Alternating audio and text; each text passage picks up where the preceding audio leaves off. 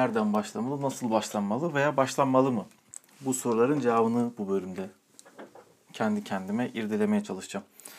Ee, bu hafta attığım ikinci bölüm bu. Niye bu hafta bu kadar sık bölüm atıyorum diye soracak olursanız kendime verdiğim sözden dolayı. Normalde her hafta e, bölüm atacağım diye kendime birkaç hafta önce söz vermiştim. E, bunu uyguladım da fena olmayan derecede iyi bir şekilde. Aradaki eksiklerimi tamamlamak için araya bu hafta böyle hazırladığım, daha önce hazırladığım konularla ilgili bölümlerimi çekip atacağım. Şimdi hemen bugünkü konumuza geçelim. Yazılım geliştirmeye nereden başlamalı veya başlanmalı mı? Şimdi öncelikle aslında herkes yazılım geliştirmeyi veya halk adındaki halk içerisindeki popüler adıyla kodlamayı öğrenmeli mi?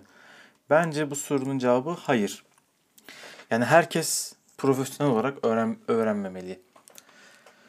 Şöyle geçenlerde, geçen dediğim eğitim döneminin başlarına doğru büyük bir yerde bir reklam tabelası gördüm. Türkiye'de popüler olan e, zincir okullardan, okul zincirlerinden bir tanesi şöyle kocaman bir tabela asmıştı. Yazmış ki 5 yaşından itibaren kod, çocuklara kodlama öğretiyoruz. Ben de içinden düşündüm dedim ki ne gerek var? E, gerçekten 5 yaşında kodlamaya başlamak veya e, bir şeyler yazmak bu konuda yani yazılım geliştirmeye başlamak gerekli mi? Şimdi kodlama dedikleri muhtemelen başka bir şey öğretiyorlar onlar arka planda. Yani direkt birebir al, alıp işte if else'dir, değişkendir, şudur budur öğretmiyorlar belki de ama işte e, o kadar popülerleşti ki artık bu yazılım geliştirme olayı. E, insanlar da bunu reklam amaçlı, tanıtım amaçlı suistimal edebiliyorlar maalesef. İşte son zamanlarda aileler biraz daha yazılıma sıcak bakmaya başladı. Bunun nedeni de şu. E, niye? Şunu duymaya başladılar çünkü işte falancanın oğlu evden e, İngiltere'ye çalışıyormuş, Avrupa'ya çalışıyormuş, Amerika'ya çalışıyormuş, 2000 dolar maaş alıyormuş aylık. E hemen o da diyor ki 2000 dolar çarpı 6, 12 bin lira temiz para.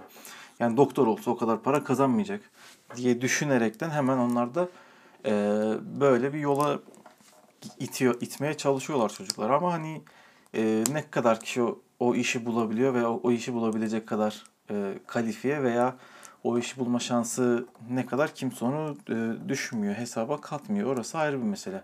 Yani eskiden şunu demeye çalışıyorum. Eskiden işte aman bilgisayarla uğraşma hani çoğumuza dendiği gibi.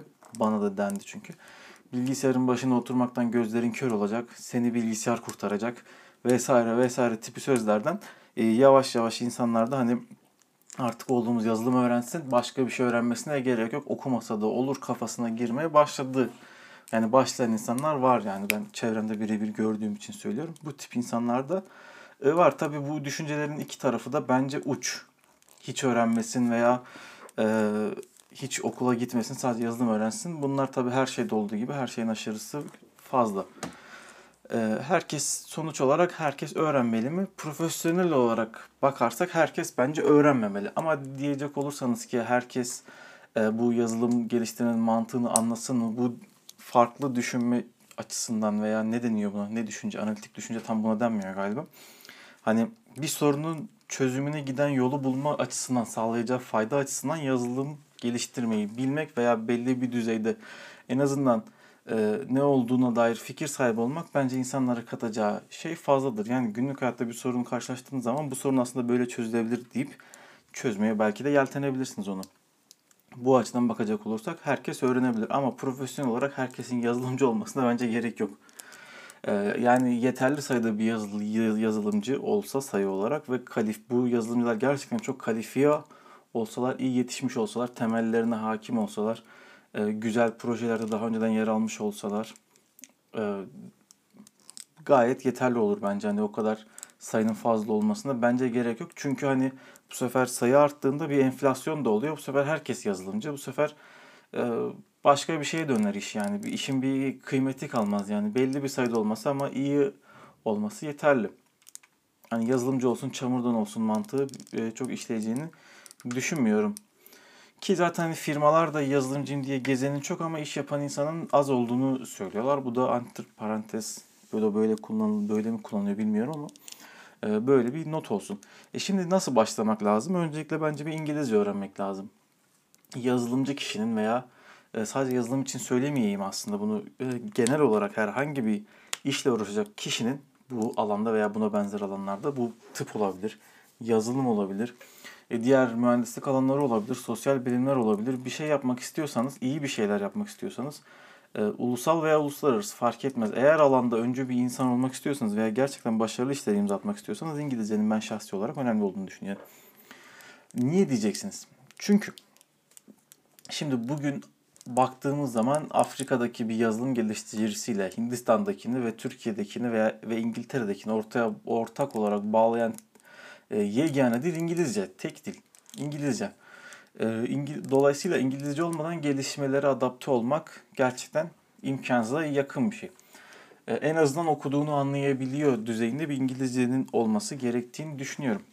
Çünkü bu sadece oku, e, literatür takip etmekle değil yani yeni gelişmeleri takip etmekle ilgili değil oraya yapacağınız katkıyı da etkiler. Yani siz uluslararası çapta bir şey yapacağınız zaman bir proje düşündüğünüz onu yapacağınız zaman İngilizce yapmanız gerekir. Yani en azından İngilizcesinin de olması gerekir diye düşünüyorum. Yani bunlar benim kendi düşüncelerim tabii.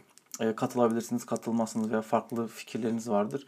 E, tabii ki onların hepsi kıymetli. Ben kendi tecrübelerimden, kendi yaşadıklarımdan yola çıkarak sadece bu e, şeyleri söylüyorum. Yani İngilizce bu açıdan önemli. Yani bir ne oluyor onu anlamak için kısaca iki kendi yaptığınız şeyleri insanlara anlatmak için İngilizce gerekli. Yani bugün yazılım geliştirirken bir sorunla karşılaştığınız zaman onu e, yurt dışı sitelerinde, yabancı sitelerde, İngilizce sitelerde çok rahat çözümünü bulabilirsiniz. Hani Stack Overflow gibi siteler var. Onun dışında zaten e, yazılım dillerinin yani %90'ından fazlası diyebilirim. Hatta bütün yazılım dillerin ana sayfaları İngilizce. Türkçe çevirisi olan dil sayısı az benim gördüğüm. Ya da onun dışında bir framework kullanıyorsunuz yazılım geliştirirken onun şeyi e, dokümantasyonu komple İngilizce. E, kitap yeni kitap çıkıyor yeni teknolojilerle ilgili. E, bakıyorsunuz kitapların hepsi İngilizce. Yani adam İtalyan da olsa İspanyol da olsa o kitabı İngilizce yazma ihtiyacı hissediyor genelde diyeyim. O yüzden İngilizce önemli. Buna geniş bir vakit ayırdım ama önemli olduğunu düşünüyorum. Onun dışında e, nasıl öğrenilebilir? Şimdi birincisi insanlar öncelikle bir sabretmesi lazım İngilizceden sonra. Bu kısa bir süreç değil. Yani ben öğrenmeye başladım. Bu bir günde iki günde olabilecek bir şey değil. Bu fikrin oturması, bu nosyonun, bu e, düşünce yapısının oturması iki günde olabilecek bir şey değil. O yüzden bir sabırlı da olmak lazım. İngilizce kadar sabırlı da olmayı bilmesi lazım insan. Çünkü e, kod öğreneceksiniz. Çok basit şeylerle başlayacaksınız. Ya bunlar bunlarla mı oluyor diyeceksiniz. Oradan bıkmadan devam etmeniz lazım. Yeri gelecek çok saçma sapan hatalar alacaksınız. Bir nokta unuttuğunuzda veya bir virgül unuttuğunuzda, bir noktada virgül unuttuğunuzda bazen saatlerinizin gittiğini göreceksiniz başlarda buralarda sabırlı olup e, yılmadan devam etmeniz lazım. Sonrasında e, ya başlarım böyle işe deyip bırakmıyor olmanız lazım. Onun dışında yeri gelecek e, bir dokümantasyona baktığınızda saatlerce anlamayacaksınız veya başkasının yazdığı kodu anlamakta zorlanacaksınız. E, ben bunu farklı yazardım diye, diyebilirsiniz veya yazdığı koddan hiçbir şey anlamayacaksınız. Çünkü elinizde ne doküman olacak bazen ne de size bıraktığı bir not olacak. Böyle durumlara karşı hepsinde sabırlı olmanız lazım. Onun dışında e, düzgün bir yazılım geliştirme süreci gerçekten e, uzun bir süreç. Öyle hani bunu şöyle söyleyeyim e, birkaç ay gözden çıkartmanız gerekebilir uğraşacağınız zamana bağlı olmak üzere. Yani ben bugün yazılım öğrenmeye başladım hemen bir hafta sonra işte ne yapabilir miyim? Facebook benzeri bir şey yapabilir miyim? Hayır abi yapamazsın. E, işte ben bugün mobil uygulama geliştirme, mobil yazılım geliştirmeyi öğrenmeye başladım. Hemen Instagram yapabilir miyim? Hayır abi direkt yapamazsın. Yani tutorial takip ederek yaparsın ama onu sen yapmış olmazsın zaten. Hani. Böyle. Yani o yüzden sabırlı da olmak gerekir. İkincisi hemen kod yazma hevesiyle yanış, yanıp tutuşmak eyvallah güzel bir şey ama bunun yanında kod okumanın da önemine hakim olmak gerektiğini, farkında olmak gerektiğini düşünüyorum. Niye diyeceksiniz? Çünkü kod yazmak kadar aslında kod okumak da gerçekten öğretici bir şey olduğunu düşünüyorum ben. Ee, benim de şahsi tecrübelerime dayanarak söylüyorum bunu. Katılmayanlar olabilir. E, kod, kod okumak bazen kod yazmaktan daha fazla öğretici oluyor. Mesela e, bir projeyi ben elime aldığımda, benden önceki birisi yazdığında bir, bir şeyler yazmış oluyor. Mesela şu an şirkette devraldığım projede ve baktım e, farklı teknikler kullanmış, farklı e, abstraction'lar kullanmış, işte farklı kütüphaneler kullanmış, e, farklı yani farklı benim yaptığımdan farklı şekilde o işi halletmiş ve bazen bakıyorum çok daha güzel halletmiş. Ben de ha yeni şeyler öğrenebiliyorum oradan veya e, o projede benim daha önce yapmadığım bir şey teknik kullanılıyor ama önceki onu kullanmış ona bakarak öğrenip kurcalayıp değiştirip öğrenebilirsiniz. Yani onu öğrenebilirsiniz. E, benim ilk yazılım geliştirmeye başladığım zamanlarda da ilk öğretimdeki zamanlarımdan bahsediyorum. Mesela bir veteriner hekim uygulaması geliştirmeyi düşünmüştüm. İşte hayvanlarını kaydedecek, sorgulayacak falan gibi bir PHP ve e, MySQL, HTML karışımı böyle e, üçünün bir arada olduğu bir şey olacaktı. Uygulama fikrim vardı. Düşün yani kuzenim veteriner hekim öğrencisiydi o zaman. Veterinerlik fakültesinde öğrenciydi. Ben de e, ona böyle bir şey yapmak istedim. E, yazılım yapmak istedim web tabanlı. Ondan sonra nasıl yapacağım? Oturup kendim e, o kompleks MySQL sorgularını yazacak kadar şey değildim. Yetkin değildim. Hani bakıyordum ama istediğim gibi olmuyordu bir türlü. Ben de şöyle yaptım. Bir script buldum internetten. Hani benzer işleri işleri yapan. Ona göre kendim adapte ettim. Arayüzü değiştirdim.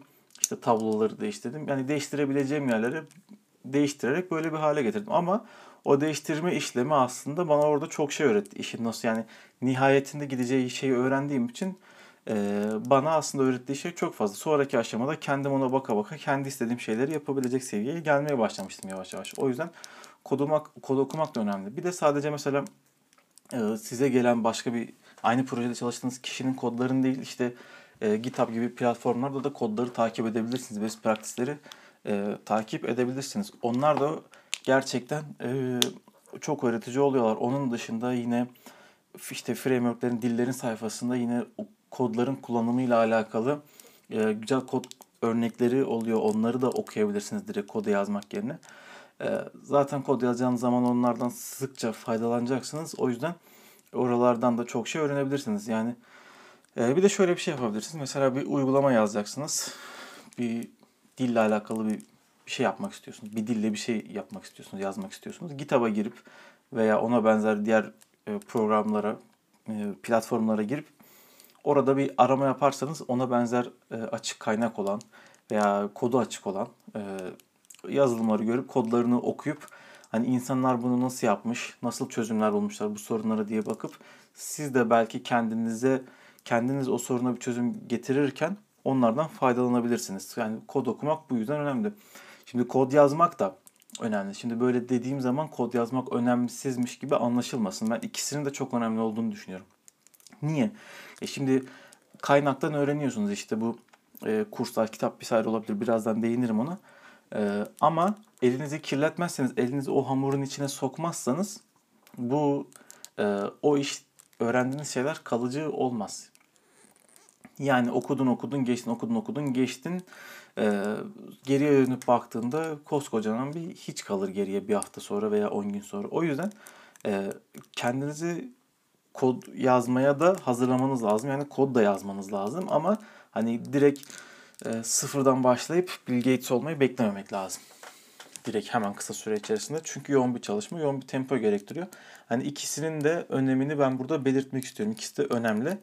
E, birbirleriyle yakın derecede önemliler. E peki öğreneceğiz diyelim. Öğrenmeye karar verdik. Nasıl öğrenebiliriz? Dedik ki e, İngilizce bilmeniz gerekiyor. E, İngilizce biliyorsanız eğer zaten internet elinizin altında bir sürü kaynak var. Ben ilk başladığım zamanlarda babamın iş yerine gidip e, PHP ile ilgili şeyler, dokümanlar, işte dersler, e-kitaplardan böyle parçalar çıkartıp eve gelip onlardan çalışıp yazmaya çalışıyordum. Tabii ki o kadar efektif olmuyor. E, bazen hiçbir işe yaramadı oluyordu.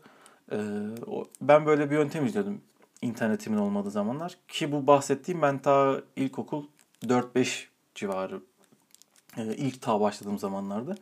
Evde internet yokmuş yok. Ben bu şekilde bir öğrenme yöntemi bulmuştum. E şu an internet her yerde, telefonda, tablette, bilgisayarda her yerde internetimiz var. E kaynak da sınırsız. E dil de biliyorsanız her şey zaten var. E, kitap okuyabilirsiniz. Güzel yayın evleri var popülerlerden. Zaten yabancı şeyler, e, büyük yayın evleri kötü kitap basmıyorlar neredeyse. Yani en azından başlangıç seviyesine hitap eden güzel kitapları var. E, kontrolden geçmiş. Onun dışında Udemy'de yine güzel kurslar var ama orada da dikkatli olup seçici olmak lazım. E, yorumlara iyi bakmak lazım. Tanınan birisi varsa bilinen bir kişiye e, fikir sorulabilir onunla alakalı. e, syllabuslara nasıl okunuyor bilmiyorum. Syllabus mu emin değilim. Yani şeye müfredat mı deniyor? Ders programında e, neler var onlara iyi, iyi bir bakılabilir. Bilen birine sorulabilir. Udemy'de aynı şekilde güzel kaynak. Onun dışında Coursera'da güzel kurslar var. Direkt hani Coursera'nın sertifikası biraz daha geçerli oluyor Udemy'ye göre herhalde eğer sertifika düşünüyorsanız. Ben çok sertifikalara o tip sertifikalara önem veren bir insan değildim ama yani eğer e, yaz, bilginizi aldığınız kursları bir yerde gösterme niyetiniz varsa o, o açıdan Coursera'da faydalı olabilir. Coursera'daki kurslar da yine e, Udemy'ye nazaran daha çok üniversite bazlı olduğu için biraz da e, şey oluyor. Farklı bir seviyede oluyor. İkisini de deneyebilirsiniz. Tabii ki şeye göre değişir, tercihe göre değişir.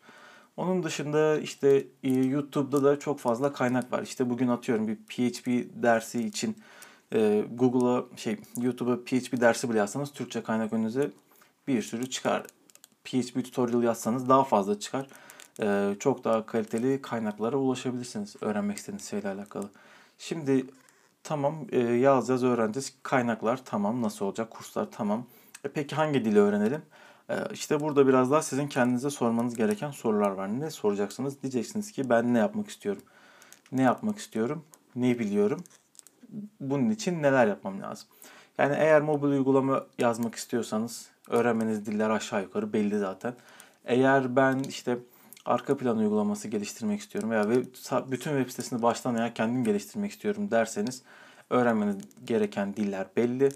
Ee, onun dışında ben daha çok tasarım tarafına e, kaymak istiyorum. Daha çok ön tarafta ve tasarım tarafında biraz daha hakim olmak istiyorum derseniz öğrenmeniz gereken diller belli. Bunları bunu nasıl karar vereceksiniz? Bunu girip e, internetteki karşılaştırma yazılarını okuyacaksınız. Burada benim e, 10 dakikada 15 dakikada anlatabileceğim bir şey değil. Ne yapmak istiyorsunuz? Hangi e, diller var? Aralarındaki farklar neler? Siz e, hangisine daha uygunsunuz? Çünkü burada şöyle de bir şey var. Mesela bir e, iOS uygulaması geliştirmek istiyorsanız e, iPhone'lara, iPad'lere uygulama geliştirmek istiyorsanız elinizde bir MacBook'unuzun olması lazım. E, çünkü o uygulamayı geliştirebilmek için Xcode, Xcode isimli bir e, geliştirme aracına ihtiyacınız var. Emülatörü onda hani diyelim diğer şeyleri hallettiniz. E, sadece e, orada derleyebiliyorsunuz. Ha bunun farklı çözümleri var mı? Farklı çözümleri var. İşte Hackintosh tur ya da başka online derleme platformları var. Ne kadar efektif olur tartışılır. Ama yani genel benim görüşüm şu şekilde. Diğerlerin de genelde bu şekilde diye düşünüyorum. Ee, iOS uygulaması geliştirecekseniz bir MacBook'unuzun olması gerekiyor. MacBook'unuz var mı iOS uygulaması alacaksınız? Bu soruyu bir kendinize sorun. Android'de e, diğer cihazlarda da MacBook'ta da yazabilirsiniz Android uygulamasını. Ama bunun gibi sorular olabilir yani. E, kısıtlayıcı faktörler olabilir. Bunlara da iyi bakmanızı tavsiye ediyorum. E, kendinize bu soruları sorup e, araştırdıktan sonra kendinize uygun dili seçip uygun kitabı, kursu e, veya kaynağı bir şekilde bulup o şekilde öğrenmeye başlayabilirsiniz. Özetleyeyim kısaca ne dedik? Herkes öğrenmeli ondan bahsettik. İngilizcenin öneminden bahsettik. Kod yazmak ve kod okumak nedir? Hangisi ne kadar önemli? Ne gibi önemleri var? Niye bunlar önemli? Bunlardan bahsettik. Sonrasında kurslardan derslerden, kitaplardan bahsettik. 18 dakikaya geçmişiz, 19'a yaklaşıyoruz. Lafı fazla uzatmayayım. Böyle bir e, giriş için güzel şeyler oldu bence. Sorusu olan varsa bu konuyla alakalı bana e, aslan.md web sitesi üzerinden, buradaki iletişim adresleri üzerinden bana sorabilir. Anchor FM uygulaması üzerinden yapıyorum ben bu podcast yayınlarını. Oradan da aynı sesli şekilde sorularınızı da sorabilirsiniz veya direkt de yazabilirsiniz. Fark etmez. Ee, ben de podcast içerisinde veya direkt e-mail yoluyla veya mesaj yoluyla ulaştığınız kaynak yoluyla sorularınızı az çok bildiğim kadar cevaplamaya çalışırım. Bugünlük bahsedeceklerim bu kadar. Sonraki bölümlerde görüşmek üzere. Hoşçakalın.